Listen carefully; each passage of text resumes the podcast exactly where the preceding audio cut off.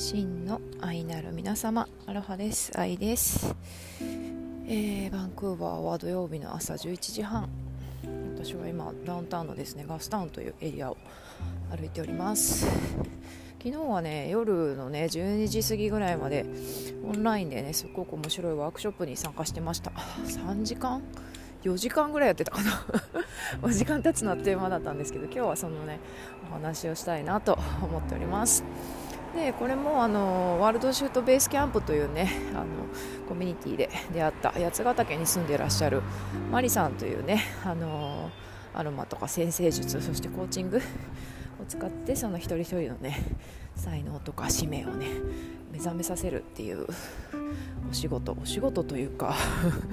何なんだろうライフワークをねしてらっしゃる方がいらっしゃるんですけどそのマリさんとねワールドシュートベースキャンプでとってもねお近づきになりなることができましてそしてねオンラインでねカードを使ったセルフコーチングっていうのをグループでねあのこの数ヶ月させていただいてるんですよね。そのカードがね私もオラクルカードとかすごく大好きでねあの毎日使ってたりたくさん持ってたりとかするんですけれどもマリさんのね使ってらっしゃるカードっていうのがライフページズっていうカードになります。でこれ私ねあの最初はオンラインでねマリさんに見せてもらったり画像を見せてもらったりしながら選んでたんですけど見れば見るほどねなんか 大好きになっちゃってそう。で日本からね取り寄せて今はね私の手元にあって触れ触れてね実際に触れて使うことができるようになりました。でこのライフページズってカードは他のオラクルカードとはちょっと違っていてですねあ工事現場がちょっとうるさいんですけど違っていてですね説明書がないんですね。で説明書どころかそのカード1枚1枚の意味っていうものがないんですよね。うん、なんかどのカードも50枚カードがあってでどのカードもねすごく可愛い綺麗なねイラストが描かれているんですけどもそこにあの意味っていうものがねつけられていないですよね、うん、どういう風に解釈するかは自分の直感次第っていうそんなね不思議なカードになっております、うん、でこれもあの引き方もねオラクルカードとは違ってまオラクルの場合はねなんかシャッフルしたり質問投げかけたりしてで裏向きにねこう並べて好きなものをね取るっていう何が出てくるかわからないっていう感じでね1枚選ぶっていう感じなんですけどこのライフページズのカードは全部のねカードをあの絵柄を見ながらねあ今これが気になるあ今これ全然気にならないっていう風にねどんどん仕分けていくんですよね。で最後の最後1枚になるまでそれを選んでいくと。そう自分が選んだ1枚っていうのは自分自身が選んだ未来とか現在になっているんですよね。自分でそれを今を選択している。自分で未来を選択しているっていうことになってます。でその選んだ1枚っていう選んだ1枚のカードからどんな印象を受けるかとかどんな気持ち手に取ってみてどんな気持ちがするかとかその描かれているものの中からこうストーリーをね読み解くっていう感じで、まあ、本当に解釈はね自由自在なんですよね。なんか可愛らしい絵なんだけどなんとなく悲しそうに見えるっていう時もあるしなんか寂しそうな絵なんだけどでもなんか希望を感じるっていう時もあるし本当にその時々であの意味合いがねその人それぞれね違ってきたりします、うん、そうやってね自分自身の力で読み解くことですごいねこの直感力を磨いていくっていうねそういうカードになってるんですよね、うん、でで昨日のワークショップではそのライフページズのカードを使って、まあ、そうやってね選び取って1枚選び取って、まあ、去年の私はこうだった。去年はこんな1年だった。で今の私はこんな気分。そして2022年の私はこんな姿になっているっていうことでねあのカードをそれぞれのね問いからカードを1枚ずつ取り出してでそれぞれね自分の直感を使ってそのカードのストーリーを読み解いていったり。そして仲間と一緒にねいやこのカードこう言ってんじゃない？とかなんかここに扉があるけどこれはこういう意味なんじゃない？とかこのカードの向こう側はこうなってんじゃないみたいな感じで その仲間からのねあの言葉のシャワーっていうのもね受け取る中でまた新しい気づきがねあったりするというねそんなねとってもねとってもとっても有意義で楽しい時間でした。うん。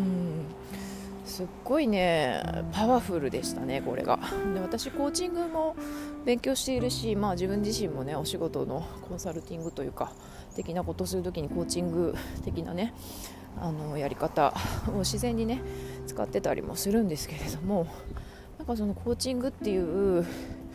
ものとそしてそのライフページズっていうねすごくねパワフルなカードをね組み合わせることでなんかね本当にね今までの自分では行きつけなかったところの奥深く 奥深くのね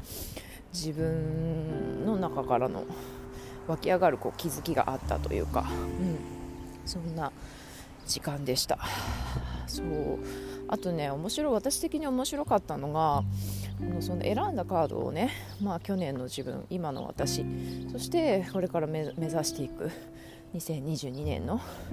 自分っていう風にまあね過去現在未来っていう感じでねそのタロットとか いろんなカードとかでもよくその3枚引きみたいな感じで引いたりもするんですけども、まあ、昨日もね、まあ、そのようなテーマでそれぞれのね1枚カードを選ぶっていうねことをやってったんですけどもそれをあの机の上にあの時系列時系列というかね、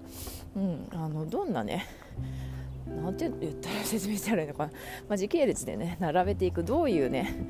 あの距離感にそれがあるか、まあ、今例えば今のね私と未来の私の距離感とか位置はこんな感じとかこのカードの上にこのカードが来ているみたいなね。いやいや下に来ているとか斜め斜め上にあるとかね。それはねまあそれもね 細かい決ま決まりはないんですけど直感でねその3つのカードを選んでいくっていうあ並べていく。配置していくっていうあの時間がありまして。それがなんか私にとってすごいねまたまた新しい発見がありました、うん、っていうのは、まあ、2021年のカードと今のカード今現在の私のカードっていうのがあのなんか全くもって重なっていたというか。まあなんかね、まあ、なんていうのかな具体的に言うと2020年のカードを2021年の1年のカードをこうどんどんこう拡大していくとスマホでねこうキュキュキュッて指したら拡大されますよね。顕微鏡みたいに拡大していくと今の私のカードが見えてくると。そういう位置関係、うん、そして2022年、まあ、未来のカードですよね。未来のカードっていうのは今の私のカードの本当にすぐ斜め 右上にあるっていうそういうね 感じだったんですよね。でそれ並べてみてその位置関係と距離感に気づいたんですよね。っていうのはなんかその理想の未来とかね過去現在未来っていう風になんか私たちってこう時系列で時系列でね考えがちなんですけどもでもそうではなくって本当にパラレルワールドみたいな感じでねもうあ2022年最高の私これだっていう風にそのカードをね 手にしているっていうことはもうそれをね実現しちゃってる自分がね本当にすぐそこに もう存在しているすでに存在しているなんかパチって指をね鳴らしてもうただそこにね行くだけシフトしていくだけ、うん、それはもう分かってるっていうそういうなんか距離感だったんですよね。それがそのカードをね配置することでものすごくよく分かったと、うん、でもそのパチンと指を鳴らすために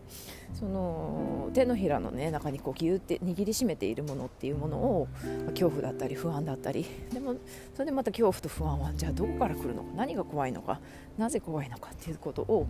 手放していく必要があると、うん、なんですよね。そこでじゃあその架け橋のカードとかお守りのカードを1枚選んでみましょうという感じで、まあ、もう1枚ね4枚目のカードをねあの引いた私はね架け橋を選んだんですけどじゃあそのパチッと指を鳴らすためにねその手手放すためにねギュッと握ってるものを手放すために何が必要かっていうカードをまた1枚引かせてもらいました。でこれがね またねなんかすごいね謎なカードを引いちゃったんですよね。なんか知らんけどこれ気になるみたいな。別にすごい可愛いとか綺麗とかではない。ないっていうかまあ可愛いんですけどどれも、うん、なんだけどなんかね謎のカードを引いちゃってなんか最初はねどれをなんでこれを選んだのかっていう これどういう意味なんだろうみたいな感じでね。うんってうなってたんですけどでも見つめれば見つめるほどにですね。あなるほど。テーマはこういうことかみたいなことがちょっと自分の中でねちょちょっと潜っていくことでなんか分かってくるんですよね。そうするとさらにその3枚のカードがね教えてくれたことにこう深みとかね奥行きが出てきて、うん、ああなるほど。